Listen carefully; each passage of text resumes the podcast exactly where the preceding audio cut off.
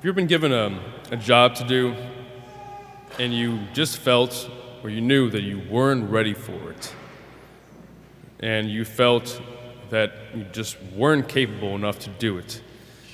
And you felt that you weren't worthy of this task that was uh, offered to you or put in your hands. but in the end, you were just the one for the job. Looking back on it, this is a great movie. I like movies. Um, it's one of my favorites. And it's an awesome, dramatic story about a person named uh, Maximus Decimus Meridius. No bites. It's a movie called Gladiator. Anyway, it's about a general in the Roman Empire. And at the beginning of the film, he's talking to the emperor named Marcus Aurelius after they've just gone through a huge battle, and he's telling them about his plans now. You know, he's finally going home to be with his family. And Marcus Aurelius says, Wonderful. There's one more task that I must ask of you before you return home. And he stands up and he says, What would you have me do? Meaning, name it. You got it.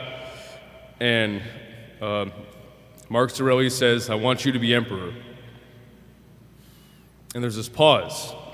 You know, he tells him, I want you to be the protector of Rome and the, the servant of the people in a republic rather than a monarchy. So he's telling him the one thing that he doesn't want to hear. And he asks him, Do you accept this great honor that I've offered you? And he says, With all my heart, no. And at that point, uh, the emperor, he grabs Maximus and says, That is why it must be you. Because he knew that um, he was the, the person for this great task of leadership, for his potential, for his leadership, but more importantly, uh, because of his humility in it. And if you haven't seen the movie, he becomes a gladiator, not the emperor. He becomes a, a slave and a gladiator, but in the end, he gives his life for the freedom of all the people and for love and for honor of the man who believed in him. So, strangely, sometimes the best person for the job isn't the person who necessarily wanted the job. It sounds strange. You know, why is that? I mean, it's so easy for us uh, sometimes to make the mistake when we achieve something, when we're recognized and come into our, a role of leadership, it's easy to finally feel, I did it. You know, I did it all in my own steam. And finally, I'm to get the respect that I deserve. We don't mean it that way, but it happens a lot of the time. And when we're handling a task or a role and a challenge, most importantly, when it affects others, sometimes a person who's weary or hesitant of saying yes should be so. Because,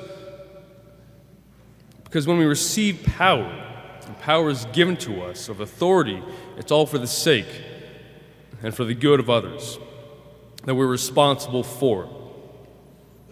So the one that doesn't necessarily want the job may be the best one for it.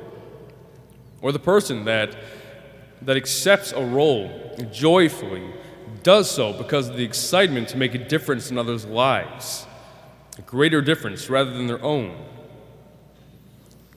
So there's a greater, the greater responsibility we get, the greater call for humility.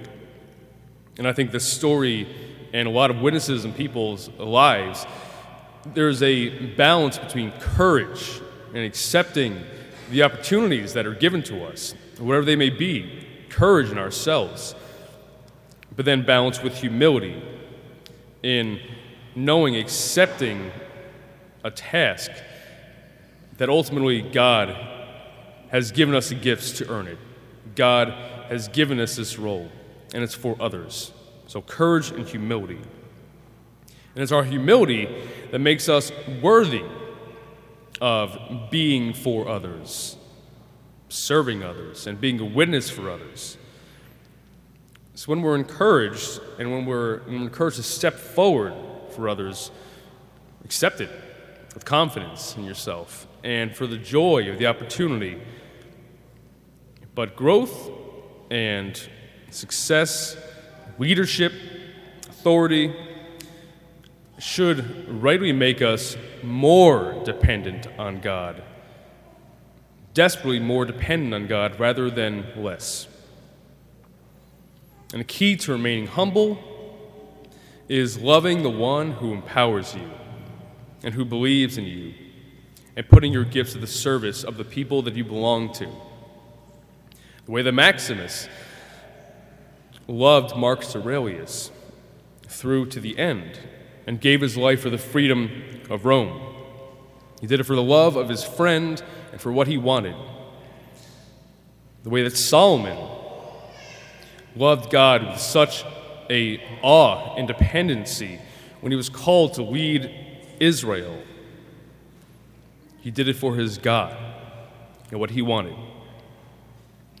Yeah, in the first reading, it's clear that Solomon is daunted and he's intimidated by what God is asking him. He says, I'm a mere youth. I don't know at all how to act. Lord, you've made me a leader, but who on earth can lead your people? It's a reasonable question for the Lord. But he had the courage to know that the Lord was asking him, for reasons beyond him, the role of leadership. So all he asked for was, just give me an understanding heart. What else can I ask for? Just to know right and wrong. And that's a good prayer for us because it can be daunting to have responsibility for others in our work, around our peers, for our friends, for our families, to have responsibility that we know in our heart the Lord is asking of us, but we don't know what to say or how to act. When someone confides in us with a problem that there is no answer to, it's daunting or when and how to correct someone that we see is going in the wrong direction.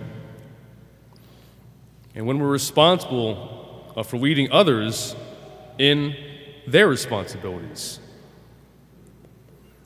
And knowing that we have to be a model for our friends, for our family, when we ourselves have so much to work on. So maybe the best thing we can ask for is an understanding heart and an open mind to where the Holy Spirit is leading from moment to moment in humility.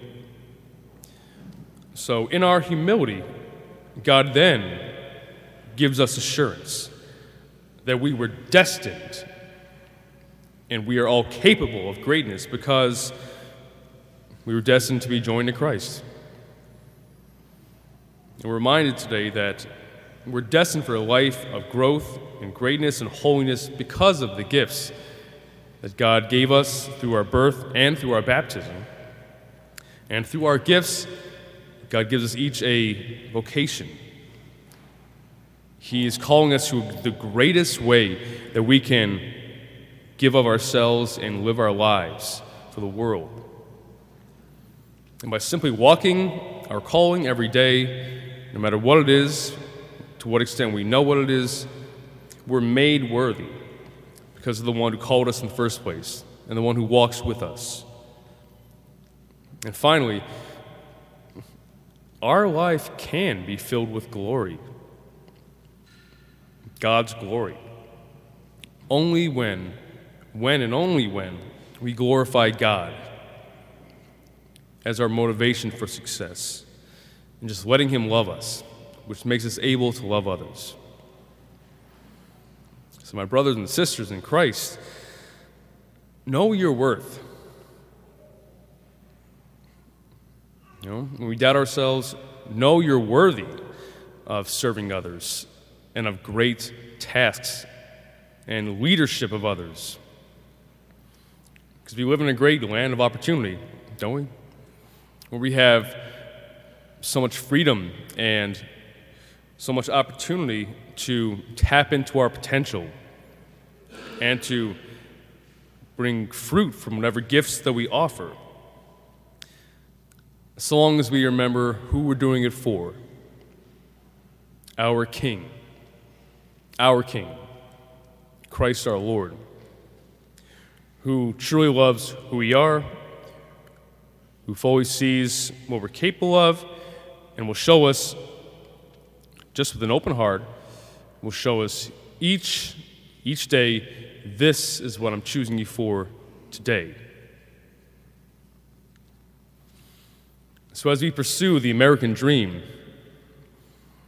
may our motivation be rooted in the Christian dream to make the most of ourselves for the glory of God and for the love that we are all called to share.